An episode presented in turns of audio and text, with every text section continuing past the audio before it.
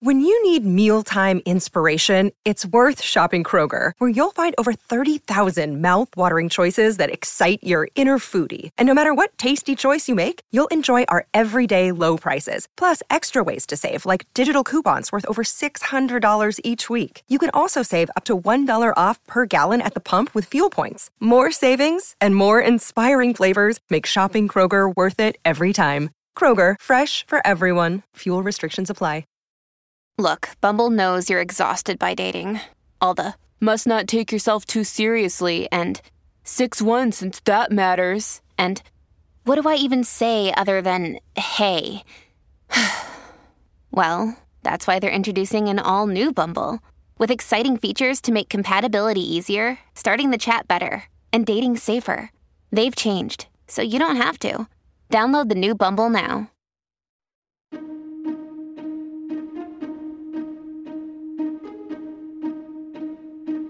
Hello, and welcome to the show. Michael Ignatieff is a modern-day Renaissance man. An academic historian, broadcaster, Booker Prize-nominated novelist, screenwriter, and, last but not least, the former leader of Canada's Liberal Party. He might have the most impressively diverse C V of any leading public intellectual. His new book, On Consolation, Finding Solace in Dark Times, does what it says on the tin and is essential reading for everyone trying to navigate a path through the endless crises of the present. He joined Hannah McInnes to tell us more. Perhaps you could start by telling us, uh, as you do as you begin the book, how and why this particular book came to be. And it's sort of two layers. I know it had its origin, origins in an unusual invitation, as you mentioned.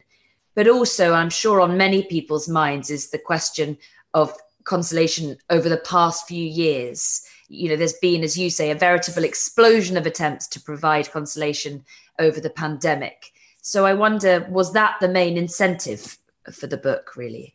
Yeah, and I, it, it started because I had this extraordinary invitation to give a lecture in the middle of a choral festival that was going to put all the Psalms uh, to the settings. Four choirs were going to sing all one hundred fifty psalms. And for some crazy reason, this was in Holland, they wanted me to give a lecture kind of in the intermission about justice. So I came to give this lecture in Utrecht in Holland. And I can't even remember what the lecture was about anymore, because the effect of sitting there for a weekend, listening to all one hundred fifty psalms sung by some of the greatest choirs in the world, was overwhelming. It was deeply, deeply moving. Uh, I'm not a religious person, and I don't, I mean, I have a quarrel with the Almighty, and the Almighty may have a quarrel with me, but, you know, I have a problem. But I found myself asking, this is where the project started, why is religious language consoling to those who don't believe in God? And I that led me to think a lot about the Psalms, because the Psalms are among the f- most famous works of consolation in, in the European tradition. And uh, I concluded, just to give you the punchline, that the thing about the Psalms that's so remarkable is that they know what you need consolation for. They know what it's to be lonely. They know it's to be frightened. They know it's to be in despair. They know it's to be contorted with fear. And, and that creates a deep connection across time. When you read them in a lonely hotel room late at night, you feel you're with someone who understands what you're going through, and that in itself is consoling. So that's where it started, just trying to understand why the Psalms has this extraordinary effect across time. And then we all were thrown into COVID in, in, the, in twenty twenty. And what was remarkable to me was this explosion of attempts to seek consolation, particularly in the online world. I mean, my wife and I love classical music, so kind of every night, some, you know, orchestra that couldn't play at a hall had figured out some clever way in which they could play together using earphones and this and that, so that they could communicate some of the consoling uh, music. That music is incredibly consoling, and, and they understood that, and they wanted to convey that to the public. So there was that, and then there were poets, and then there were artists, and there were all kinds of stuff going on. And then we, um, I think everybody here will remember those moments when we put on our masks and went outside and clapped for the um, wonderful people who've been saving lives and looking after people in our hospitals. And those are rituals of consolation. They were rituals of comfort. We wanted to express our solidarity with those who are protecting the lives of those we love. And that's a ritual of consolation that I think was very, very important. So I think we've learned, even in a secular age, just how important consolation turns out to be for all of us. You mentioned the Psalms. Do you think it's a, a, a permissible, I suppose is the word, and I know this is something that you grapple with throughout the book, for non-believers? You mentioned you're a non-believer, and generally for people who don't have a faith, do they have the right to be consoled by religious texts? It's a very good question, Hannah, and I'm not I'm not one hundred percent sure of my answer. There is something um, possibly a little illicit about um, a non-believer's appropriation of religious texts.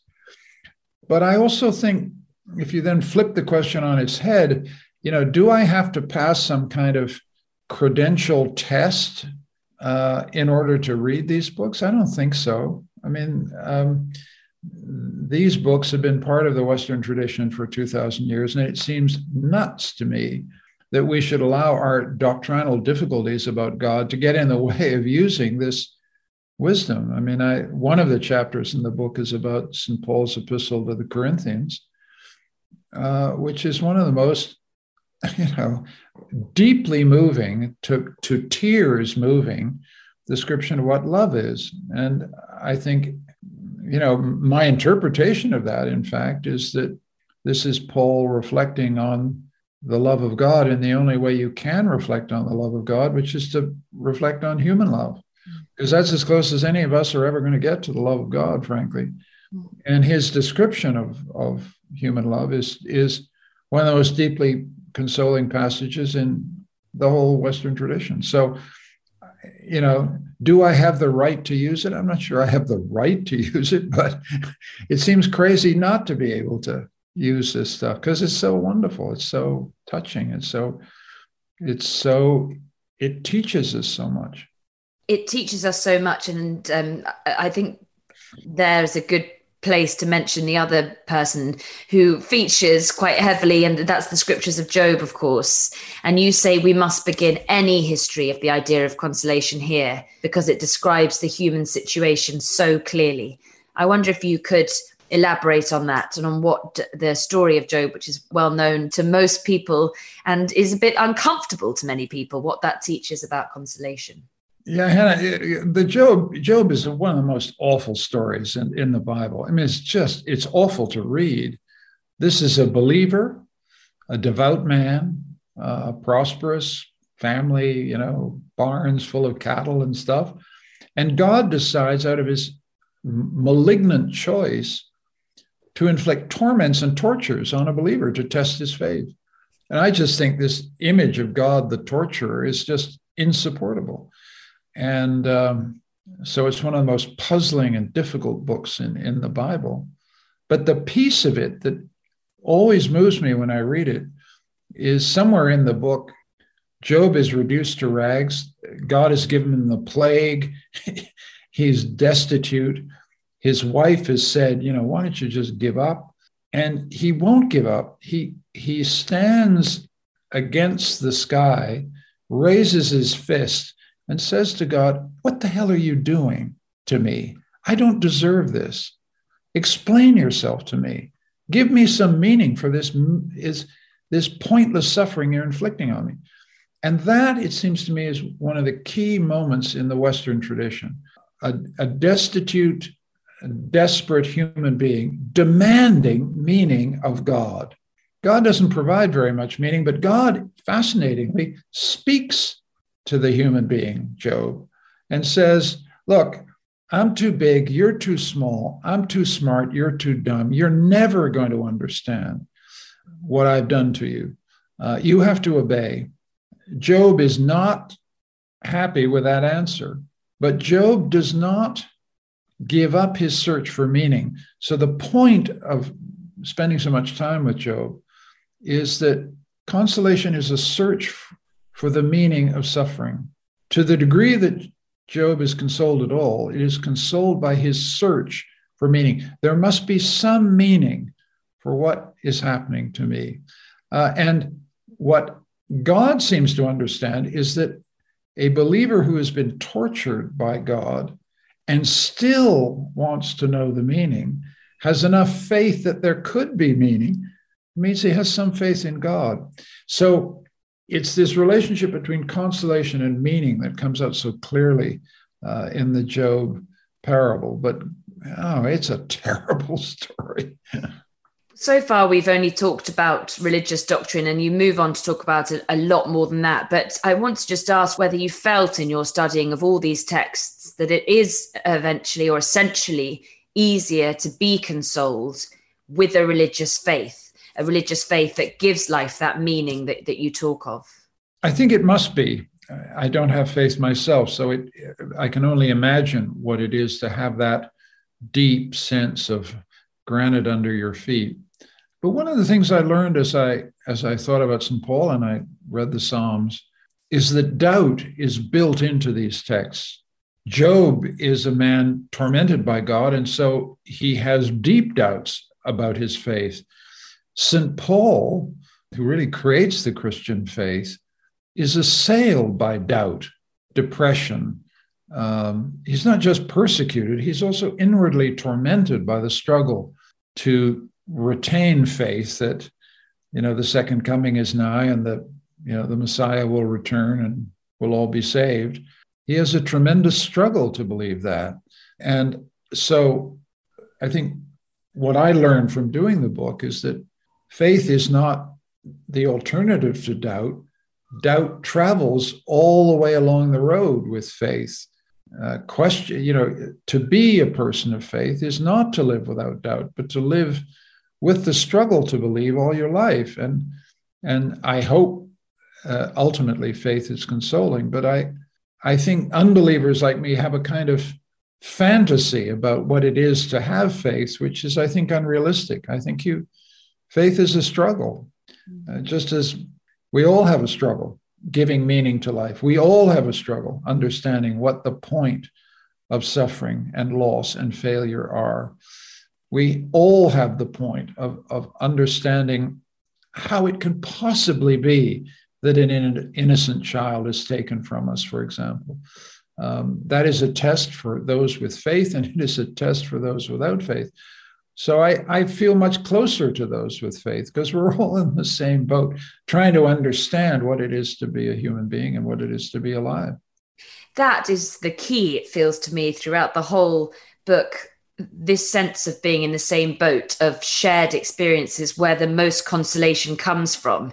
And it comes up again and again, the idea of knowing that these same feelings of doubt and of struggle have happened throughout history to emperors, to all sorts of people. As Cicero is in there, you say, you know, he was writing to a friend. This is forty-six B C, but he says, consolation comes by recalling to mind what has befallen others, to induce the reflection that what has happened to ourselves is nothing new. It feels to me that that's one of the central messages of the book. Oh, no, no question. I, I think one of the experiences that I, I've had, and I, I hope the people watching this have had, is when you fail, when you lose, when you grieve, you have a tremendous sense of solitude. You know, in the extremes, you can feel no one's ever felt this before. No one has ever been as desperate as I am. So solitude goes with desolation. Solitude goes with desperation. And, and I think part of what the book is trying to say, we're never alone with this. You know, someone has been through this before. In the case of Cicero, you know, Cicero, the supremely confident, you know, Roman orator who creates so much of our rhetorical tradition, uh, so much of our Republican democratic tradition, loses his daughter. And then this guy who's so supremely confident, master of Latin, master of fine words, suddenly finds himself unable to deal with the loss of his daughter. He just falls apart. And his friends keep saying to him, come on, Cicero, basically shape up. You know, you're Cicero. What's the matter with you? Pull yourself together. You just can't do it. And that is deeply interesting to me. I'm much more interested and much more sympathetic to that Cicero than I am to the famous Cicero we know so much more about, the scourge of tyrants, the enemy of Caesar, the upholder of the Roman Republic. That Caesar is less interesting to me than the Caesar who is clinging on to life by his fingernails in grief at the loss of his daughter. You say the same in the next chapter when you um, write of Marcus Aurelius's Meditations, and what endures rather than this stoicism from these writings is the doubt and, and probably centrally the vulnerability. That's what we take from them, seeing these people all sort of sensing the same fears and the same worries. Yes, I, I,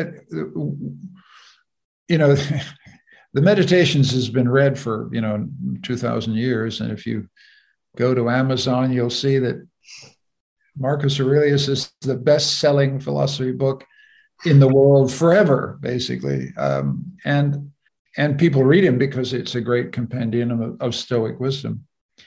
What people don't notice is that is where it was written, somewhere on the original oldest manuscript, he wrote the words Carnuntum.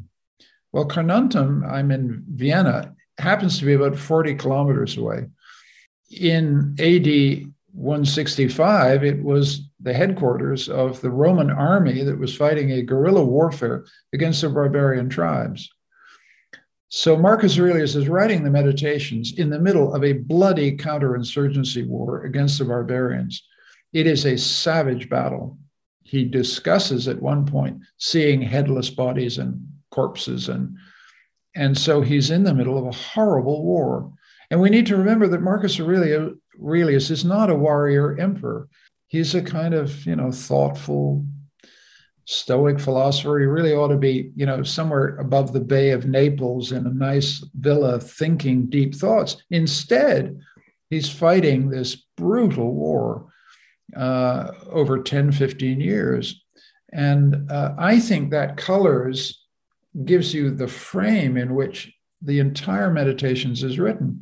Instead of reading it as this kind of lofty, you know, noble, controlled exposition of Stoic philosophy, this is a story of an emperor writing to himself in Greek alone late at night in the middle of a horrible counterinsurgency war, wondering how he's going to get up the next morning and keep going. Because the other thing about an emperor, which we forget at our peril, is there's no one you can talk to. If you're an emperor, you can't trust anybody. You can't sit down over a, a beer or a glass of wine and say, you know, guys, it's tough being an emperor. The show has to go on. The pressures of that public role are absolutely grinding. And that's what makes the Meditations so incredibly touching. This guy is consoling himself. He's sitting there writing, as we do to our own diaries when we're depressed or discouraged, trying to give himself the courage to get through the next day. He gives little speeches. He, you know, cheers himself up, and then he falls back down. I mean, it, it's a wonderful document when, when read in that way. And I'm trying to humanize Marcus Aurelius and make us feel much closer to the human drama that he went through and that we can identify with.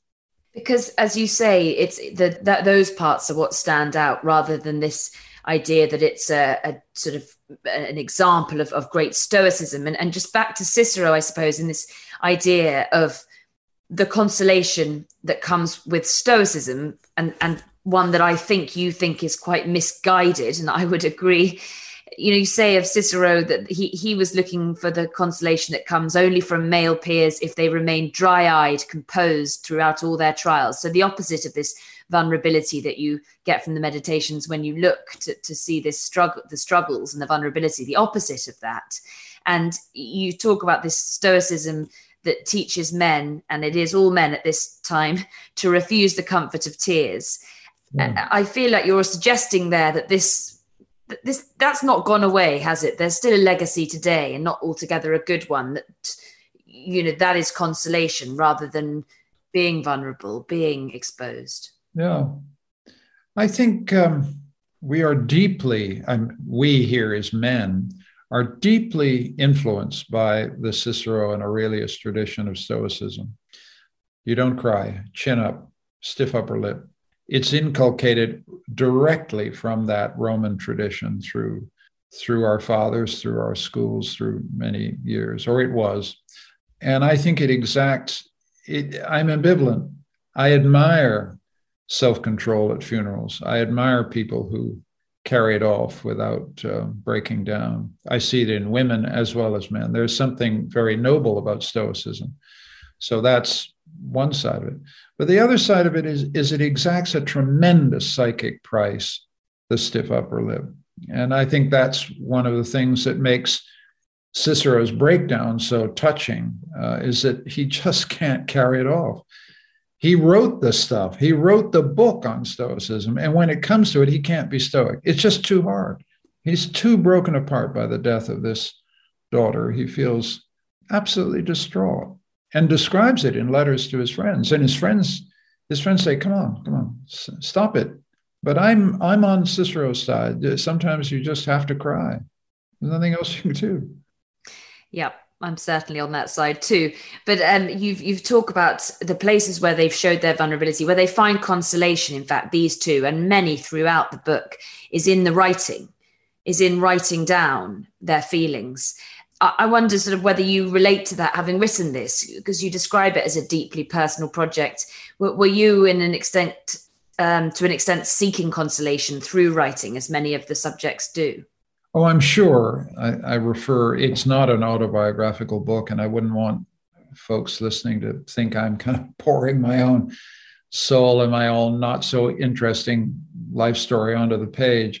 Um, but I think if you're focused on consolation, you're obviously thinking through, in my case, the death of my parents um, a long time ago.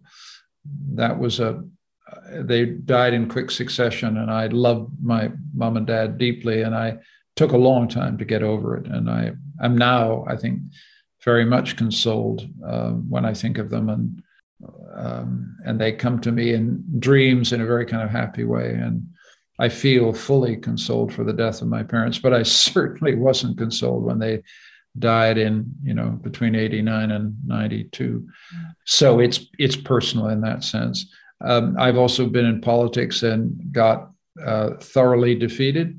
And I'm sure I had to work through uh, that failure. Uh, and uh, I have a chapter on Václav Havel, and I don't think that it's accidental that, you know, this is a great political figure, someone I admire. And he had to work through in prison uh, a very painful uh, sense of having failed to live up to his own ideals. So to that degree, there's a certain kind of connection uh, with, with the people I'm writing about. Was the writing of it consoling? It was, I think it was terribly consoling. I, uh, it's a, it's a, I hope it will be consoling to those who read it, because in fact, I hope it's a hopeful book. I hope people feel this is a book that makes them feel that there are, look at the shells behind me. That, you know, we're never alone. These smart people behind behind me on these shells are there, and all we have to do is just reach back and and read, and and and then you have a sense of company. You have a sense of what I call solidarity in time, a sense that we are linked in time to an enormously long tradition of consolation, both religious and secular, that really can help us when we.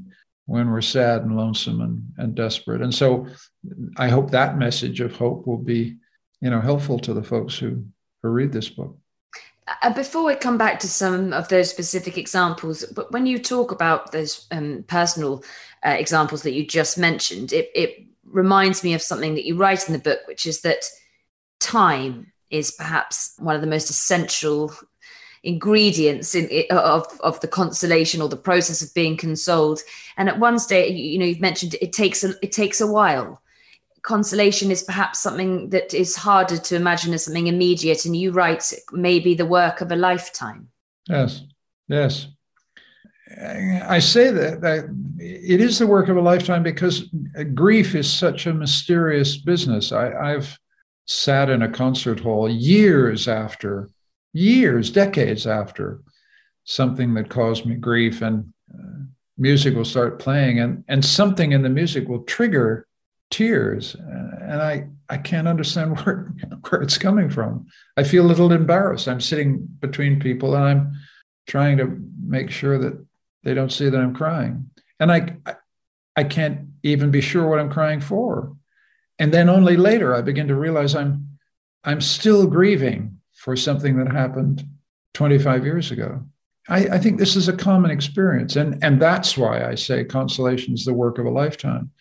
Um, you know, our unconscious is very mysterious. Our, our, the subterranean stuff, the stuff below our awareness is, is runs very deep and is very important. And when we write, we try to bring some of this up to the surface and, and get a hold of it. And it sort of slips through our fingers, but, um, and all of that's wonderful. I don't, I don't, I'm grateful, in fact, deeply grateful that we're not fully rational creatures and that it's our responsibility to work everything out. Our psyches are at work. Our bodies are at work, you know, healing us in ways that we don't, we don't understand. And that's, that's a great thing. Families have a lot going on. Let Ollie help manage the mental load with new cognitive help supplements for everyone four and up, like delicious Ollie Focus Pops or Ollie Mellow Pops for kids. And for parents, try three new Brainy Chews to help you focus, chill out, or get energized. Find these cognitive health buddies for the whole fam at ollie dot com. That's O L L Y dot com. These statements have not been evaluated by the Food and Drug Administration. This product is not intended to diagnose, treat, cure, or prevent any disease. Hey there, I'm Doctor Maya Shankar, and I'm a scientist who studies human behavior. Many of us have experienced a moment in our lives that changes everything, that instantly divides our life into a before and an after. On my podcast, A Slight Change of Plans, I talk to people about navigating these moments. Their stories are full of candor and hard-won wisdom. And you'll hear from scientists who teach us how we can be more resilient in the face of change. Listen on the iHeartRadio app, Apple Podcasts, or wherever you get your podcasts. You, yes, you write that line about uh, the work of a lifetime in your chapter, I think, about the relationship between consolation and music and about Gustav Mahler. And I wondered, you know, do you think, therefore, in, in, in writing that and in writing about and, and investigating his life and looking to now, that music can be a genuine consoler? Oh, I don't think there's any doubt that precisely because music is wordless, it has this incredible capacity to stimulate uh, feeling. And I don't think we understand it very well. I, in, in the Mahler chapter, I, I look at music that is paired with words. So it's a little easier to understand how the music is working because it's the music is there to point and accentuate the words that Mahler wrote for his incredible series called Songs on the Death of Children, which he wrote essentially to console himself and to console for others for the fact that he'd lost his brothers when he was a young man and he was to lose his daughter. But there you see the music doing extraordinary work. A wise man said that there's a final passages of the final song in Kindertotenlieder feels like the touch of your mother's hand on your head, which is a wonderful image of, of comfort. And I think sometimes when we listen to beautiful music, we have this feeling that, you know, our mom or our dad is putting their hands on our head. Mm. Uh, music is, of course, not a, necessarily a, a material thing, but there's a, a contradiction when it comes to the various um, chapters in the book and the various thoughts that people have about where to find consolation. And you talk about certain people who, who would have it in smaller pleasures, earthly pleasures, sort of things that are accessible and graspable, rather graspable, if that's even a word, rather than searching to, to bigger things for, for meaning, like faith uh, and spirituality. And I'm thinking here of your chapter, The Body's Wisdom, when you talk about Michel de Montaigne and also David Hume. Hmm. Yeah, I think that we're the heirs of two traditions. We're the heirs of a secular, a, a religious tradition of consolation. Uh, which comes out of the Psalms, which comes out of the Christian tradition and the and the and the great Hebrew and Jewish traditions, but we're also, I think, heirs of a kind of revolt against consolation, and uh, you see this revolt in in Montaigne in the fifteen eighties, This is a man living through a civil war. It's a man, he's a man living through the plague. He's a man getting older, and I focus only on the last three incredible essays that he wrote in the late fifteen eighties, in the middle of civil war, in the middle of the plague. And one of the things that, you know, Montaigne begins to say is, you know, he's got one of the great libraries in Europe in his tower in near Bordeaux where he works. But he increasingly says, you know, I don't, I don't read the books anymore. If I, if I think about what makes me love life, it's the common routines of life. Mm-hmm. And he gets right down into the detail about, he loves the way his bed is made. He likes certain kinds of food. He likes to drink wine at a certain hour and not others. Uh, he noticed that when he gets on a horse, if the stirrup isn't tied, he gets very upset. But where if it's tightly tied, there's nothing he likes more than a good ride through the country. It's deeply sympathetic stuff. He's saying, you know, he's essentially saying, what is consoling about life is life itself. Don't overthink this. Surrender yourself to the, the, the pleasures, the, the, the ordinary magic of life. And David Hume says, two centuries later, very much the same. Hume, who's an incredible figure, in his late twenties, wrote the most dramatic uh, contribution to English philosophy kind of ever, in a way, um, a treatise on human nature. And he drove himself to the edge of madness, really, trying to write this book. And but noticed a very significant thing, which is when he knocked it off, when he pushed the papers to the side, when he went out for a drink with his friends, when he sat and played cards with them for three or four hours, his sense of love for what he was doing returned. His sense of inner orientation and happiness returned. He thought some of his metaphysical puzzles about the meaning of life just vanished. And so he he took a very important lesson, which has been influential ever since, which is that consolation is to be found in sociability, and playing that round of cards with your buddies, having a meal, saying, I don't want to talk about it, and just being with people, you know. And so Montaigne and, and Hume are the great poets of this kind of of ordinary life and, and the consolations that life itself can provide if you just put away your problems and let yourself go into the stream of life. So, I mean, what, therefore, you, you take from from that, from Hume, is this idea, he's as he says, that the ultimate consolation is from the social world. And you you pick that very important theme up again near the end when you talk about the very, very relevant and now not existing on any bookshelves, because in the last year it's been snapped up, The Plague, of course. And and what that ultimately teaches us about our reliance on and need for each other. You say no consolation really other than that exists. Yes, I mean, apart from the consolation of reading The Plague itself. I mean, I my book straddles a certain kind of ambivalence about this. I, I my book is a book of essays about eighteen wonderful books or and a couple of songs and a painting. And it says it matters terribly for us to care about these books and read them. But it also says one of the really wise things these books say is that you can't put all your faith in books and you can't put all your faith in words. One of the, the reasons that I'm so interested in consolation is this is the place where words so commonly fail us. I think everybody listening to this program has tried to console somebody when they've lost a loved one. And it's one of the most awful and difficult things. Also the thing we must do, it's a real duty of life. And yet words fail us. We often just sit with people because we don't know what to do. And the great Jewish tradition of sitting Shiva, I'm not Jewish, but I love this ritual because you just come to the house and you sit. You don't have to say anything. You just sit to show respect to the dead, to show respect to the family. And it's one of the most consoling and br- psychologically brilliant rituals of comfort that I know. And so I'm saying the book is a kind of paradox. The book is saying books matter, words matter, but beware, when it comes to consolation, words will fail you. And Camus, to get to Camus, I think this is the one of the deepest meanings in the book that hasn't really been seen enough.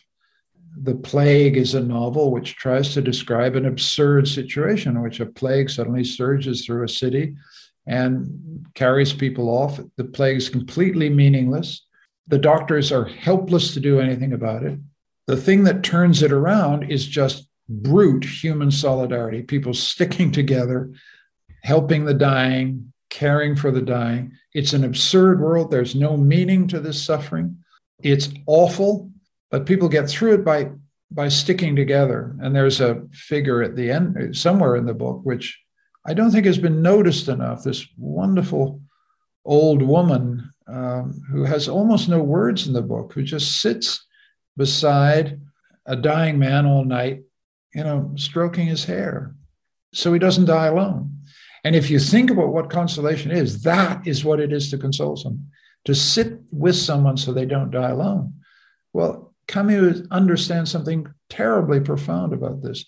No words need to be exchanged, but you need to do that so that dying isn't as terrifying.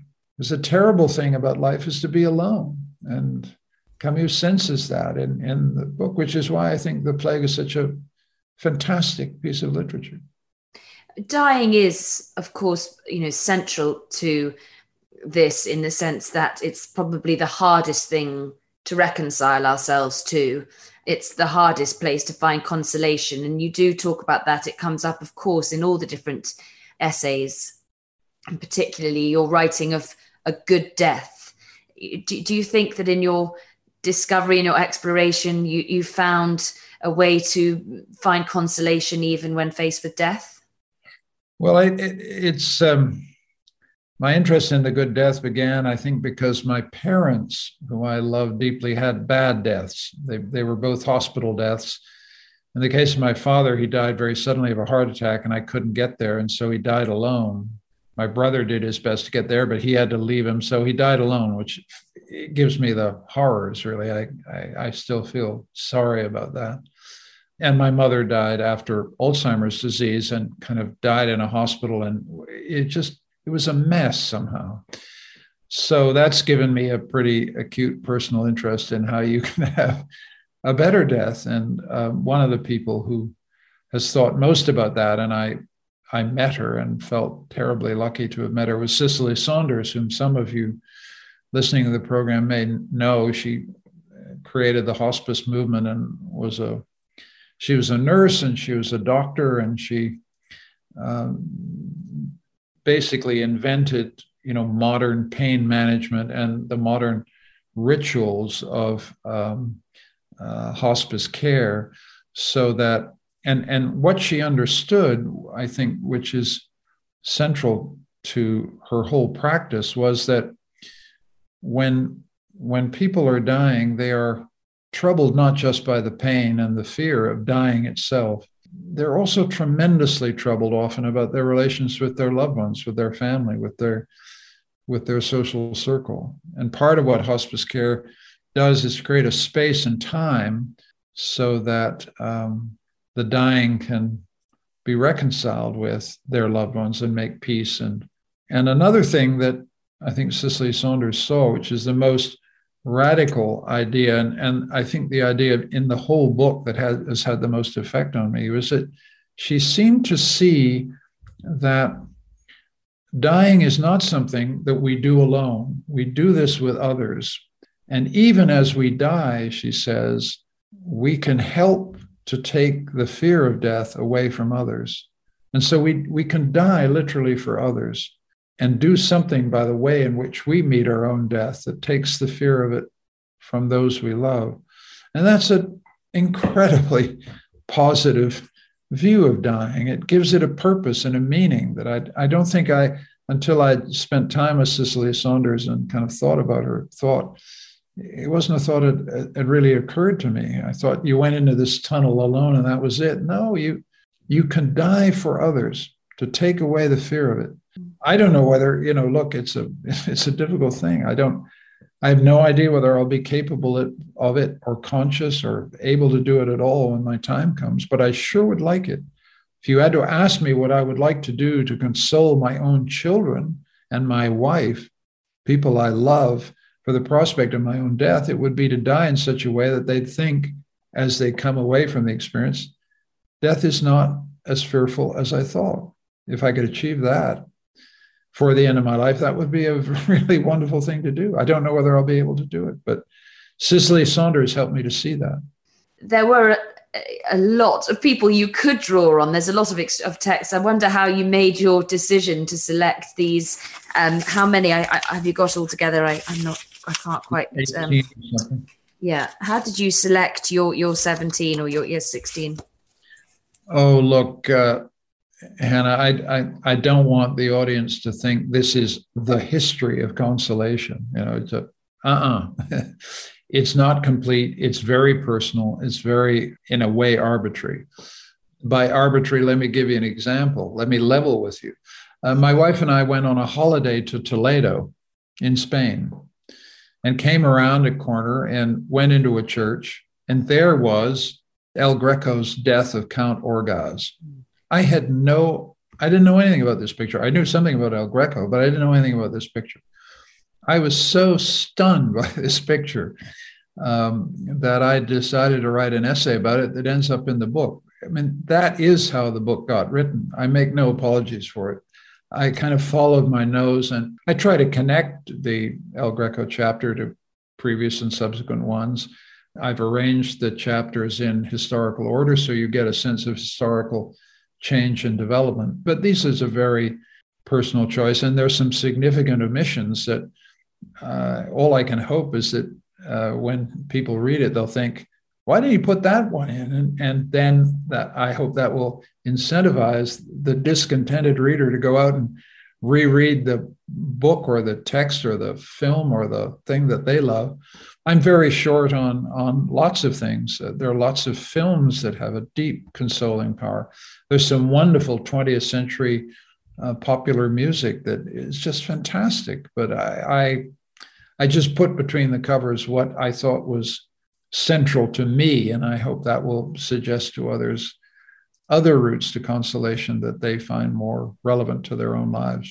You mentioned that painting, and I'm glad that you did, because it, it's in that chapter that you talk about time, as we've mentioned, but we mentioned it slightly differently. You, you write, we wish time should not slip so irrevocably into forgetting, that the present should not be so fleeting, that the future should not be so unsettled and so unknown. But but of course, I mean, of course, that is probably the thing that uh, worries and is a source of anxiety for everybody, the fleetingness of, of, of our existence and the insecurity and the anxiety that, that uncertainty brings. I mean, where does consolation fit into that? How do we find, how do we How are we consoled, faced with that reality? Well, that part of the book that you're quoting from occurs, as you say, in the El Greco chapter. And the thing that's wonderful about El Greco, and consoling in a way, is that it's the death of Orgaz, which I won't describe in detail, is an absolute tour de force in which he puts together a early Christian saint, a medieval man being buried, and the people of sixteenth century Toledo and heaven all in one plane of a picture. So time, past, present, and future are put on one plane in a picture so that you have this hallucinating sense that time has stopped, that all time can be comprised in, in, in, in one eternal moment. And there's something very poignant about that, very moving to me about that, because it expresses, as I say, this melancholy we all have, that uh, which I think is the essential subject for which we seek consolation, which is that happiness is so fleeting. Time flows inexorably away from us. Uh, the past flows inexorably away. The future is always uncertain. This is the human experience of time, and we need to be consoled for it. And El Greco's painting is one of the great attempts to console the believers of sixteenth century Toledo with a vision that if you believed in the Catholic religion, time would stop.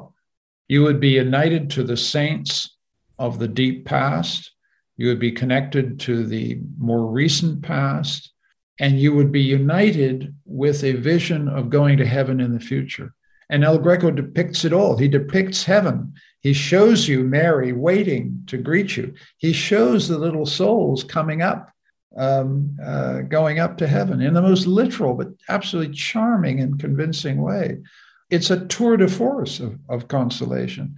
And you can admire it even if, as I say, you you don't think this is a consolation that you can avail yourself of because you can't believe in this vision of time. But um, it, it it focused me on how central time is as an issue for which we seek consolation. And just before I come, um, thank you to the audience who are submitting their questions. Just a, a, a few other examples from the book. You know, talking about consolation, there is one essay in there, Consolation, which is, of course, the Consolations of Philosophy, the chapter with Be- um, Boethius, I hope I've pronounced him, his name right, and Dante, who features at the end.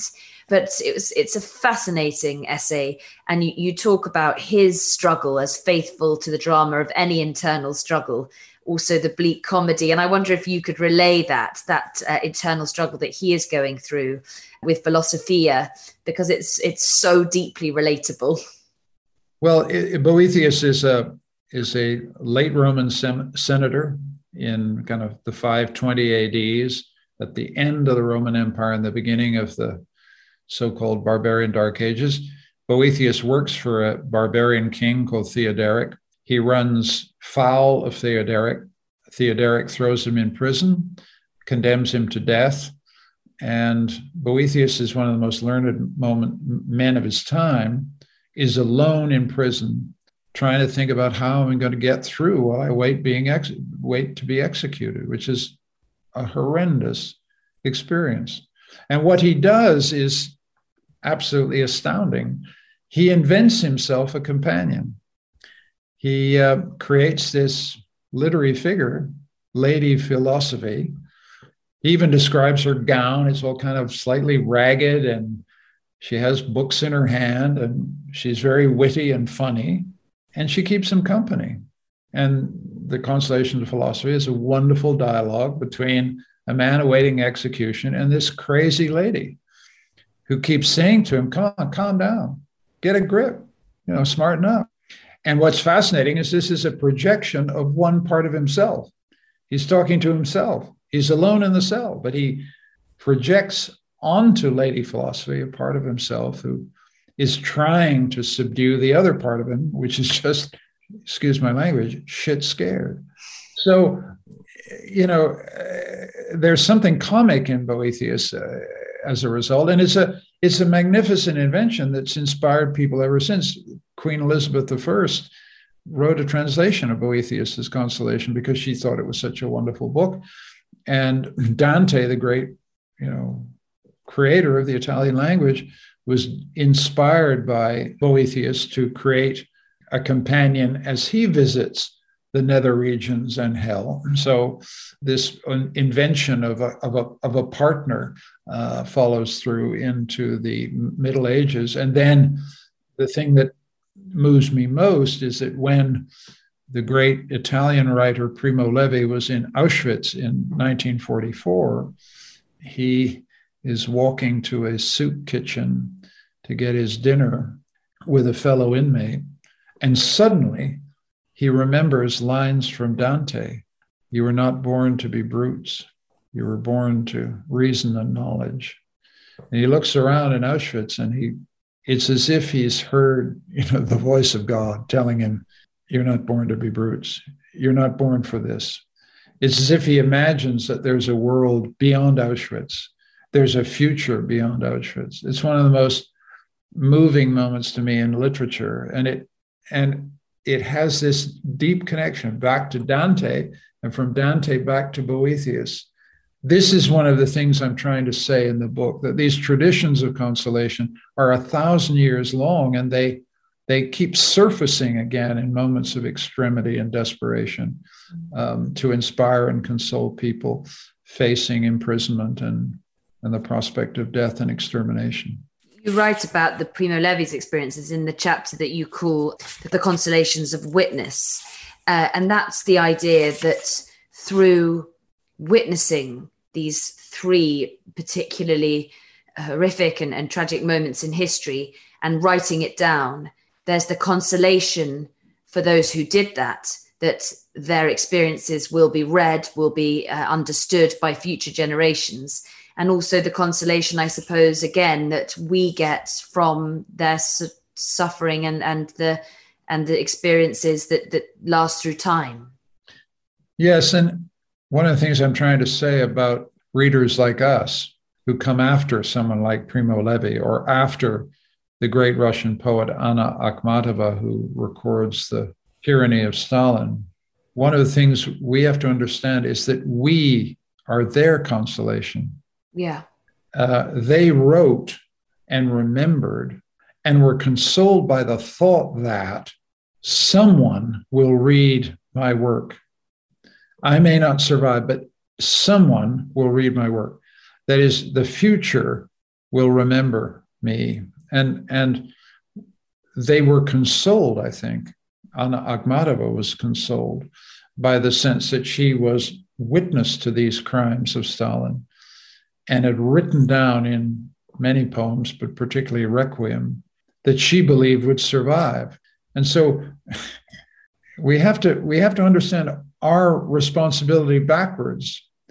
Um, Primo Levi felt the whole point of his writing about Auschwitz was that so that this would never be forgotten and that subsequent generations, that is us, would remember what he said happened there.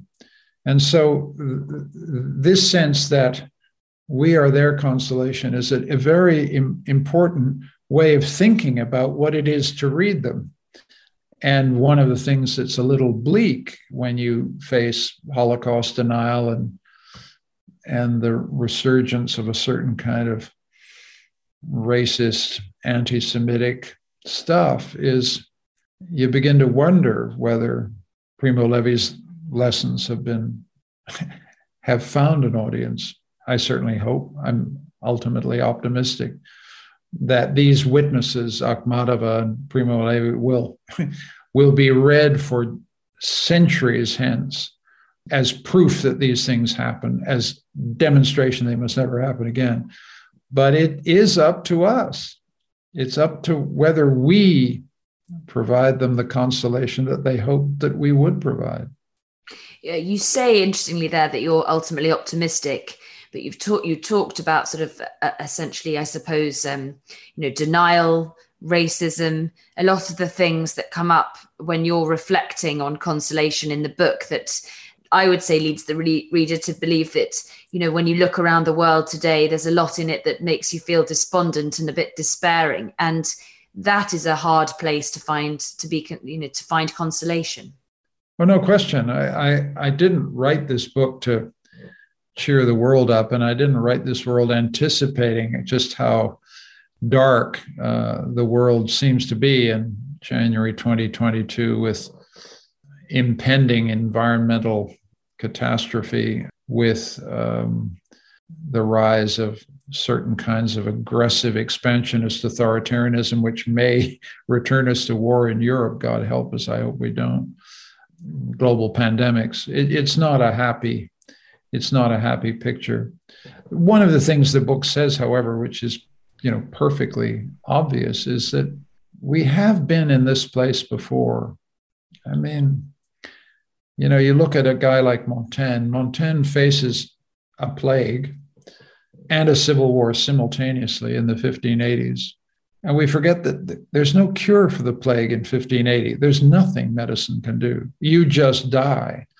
Um, The Civil War that he was writing about didn't last for just a year or two. It lasted for his entire adult life. And we need to remember that, that people wrote transcendent works of literature and thought great thoughts and kept social life together in unimaginably difficult circumstances before. And if they can do it, we can do it. I mean, I guess that's, I hope, uh, a, a hopeful message. Mm. I also think, frankly, that we often exaggerate our context because we have no context. We're right up against it. We we don't have any capacity to see it in, in its proper uh, context. And I think someone, it'll only be much later, fifty, sixty years, they'll look back at this, and they may say things that surprise us, which are, boy, they got through that very quickly. They got those vaccines very quickly. Uh, at the time, they were absolutely furious at their governments for being so useless. And but actually, the governments were, uh, you know, when we studied it, much more effective than the public thought at the time. I don't know. I'm, I'm just saying we're too close to the glass. And uh, I think that's one of the messages of the book as well. We're too close to the glass. Well, that might impact your answer to um, one of the audience questions, which is quite specific to perhaps uh, this country. Um, but somebody asks, and there are obviously, you know, examples in the book all the way through of, of, of politics and politicians and leaders. So somebody asks how a politician like Boris Johnson finds consolation in a crisis or in their own failures. Um, boy. That's a set of shoes that I find almost impossible to put my, my feet into, you know. Um, he's such a weird guy to me. Um, um, I no, I don't. I think there's very little consolation for a, for a Boris Johnson. This is a man, as far as I understand his psychology, who very much wants to be liked. And at the moment, he's very widely distrusted and disliked, and possibly for a very good reason. I'm not in Britain, and I'm not a citizen. It's your problem, not mine. But looking at it from the outside, I think it's a terrible place for Boris Johnson to be. And all he can do is fight. And so the idea that this guy is going to fold his cards uh, doesn't strike me as psychologically right. He's got nowhere else to go. He has to hang on and, you know, blag his way out of this, because the alternative for him doesn't bear thinking about. And so don't count him out would be my sense of where he is. But it's a desperate place, no question.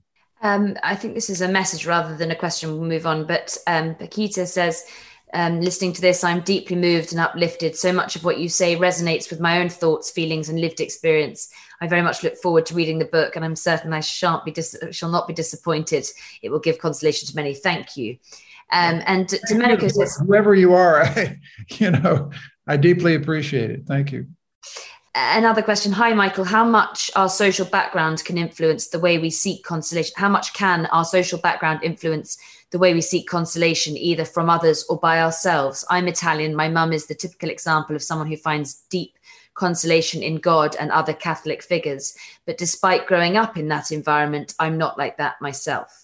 Oh, I think social background is hugely important. And it may be that some people will read my book and think, you know, this isn't my cast of characters. I would go elsewhere for consolation. Uh, and, and in fact, I hope the book will encourage people to do their own inventory of the things that console and comfort them in difficult times. No, I think there's no, the book is not saying there is a universal standard of the books you must read and the art you must look at, and the music you must hear in order to be properly consoled. That would be nuts. You know, if your origins are Italian, there may be absolutely specific aspects of Italian culture that, you know, move you, grip you, grab you.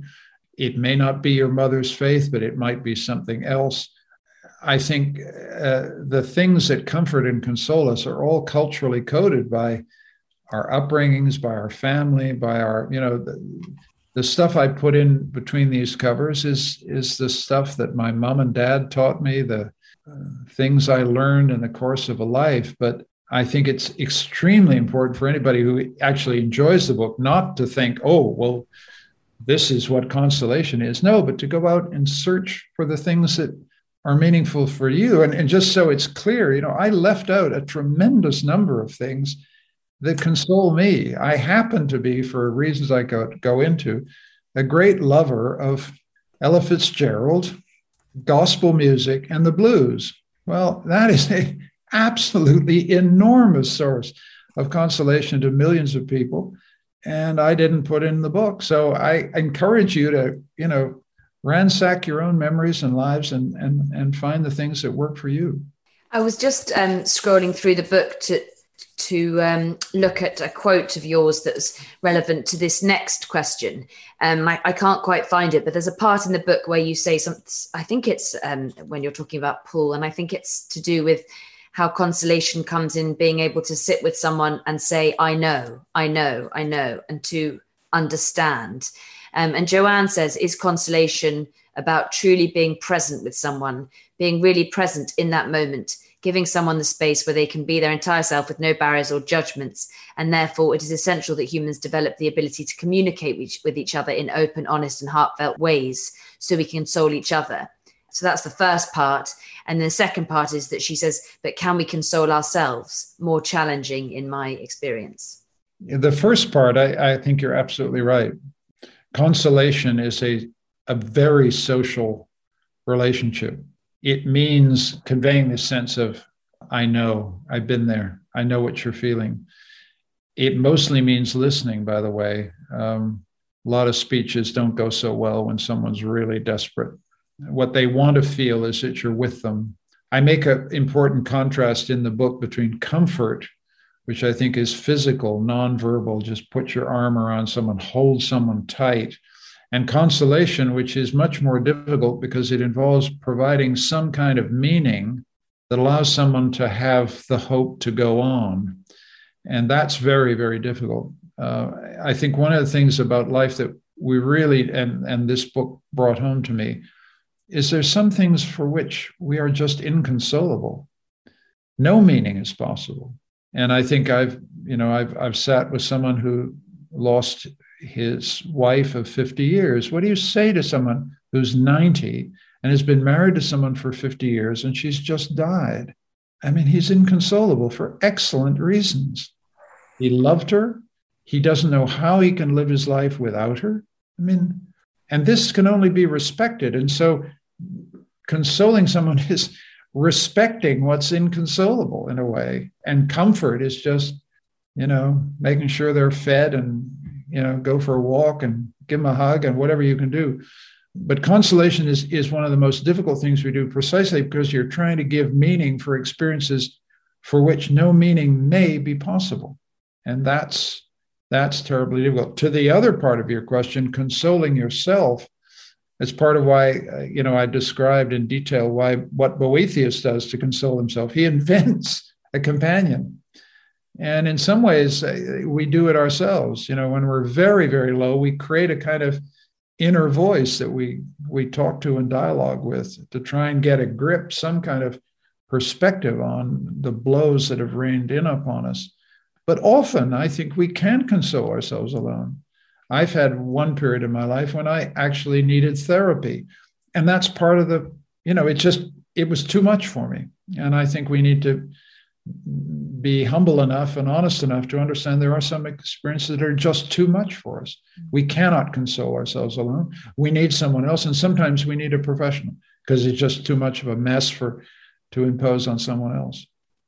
Carmen writes that they want to be strong for their husband who is ill, um, very ill, and two sons who are nine and nineteen, and whether you had any wise words of consolation, she says, from a wise man. Thank you. Oh, God. Oh, Carmen, I wish I I, I, I wish I could be uh, helpful. That sounds like a terribly uh, tough, tough experience.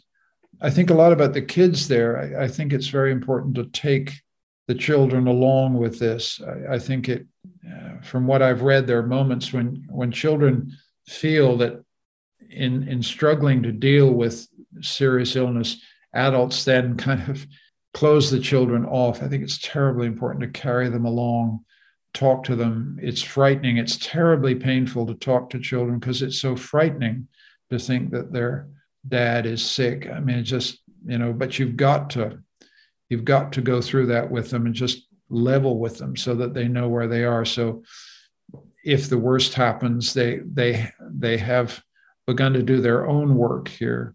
And um, it's just, it's very difficult also when people are sick and when you yourself are frightened and alarmed to show love to other people. Uh, but I think it's one of the moments when it's so important to turn the love light on because the kids need it.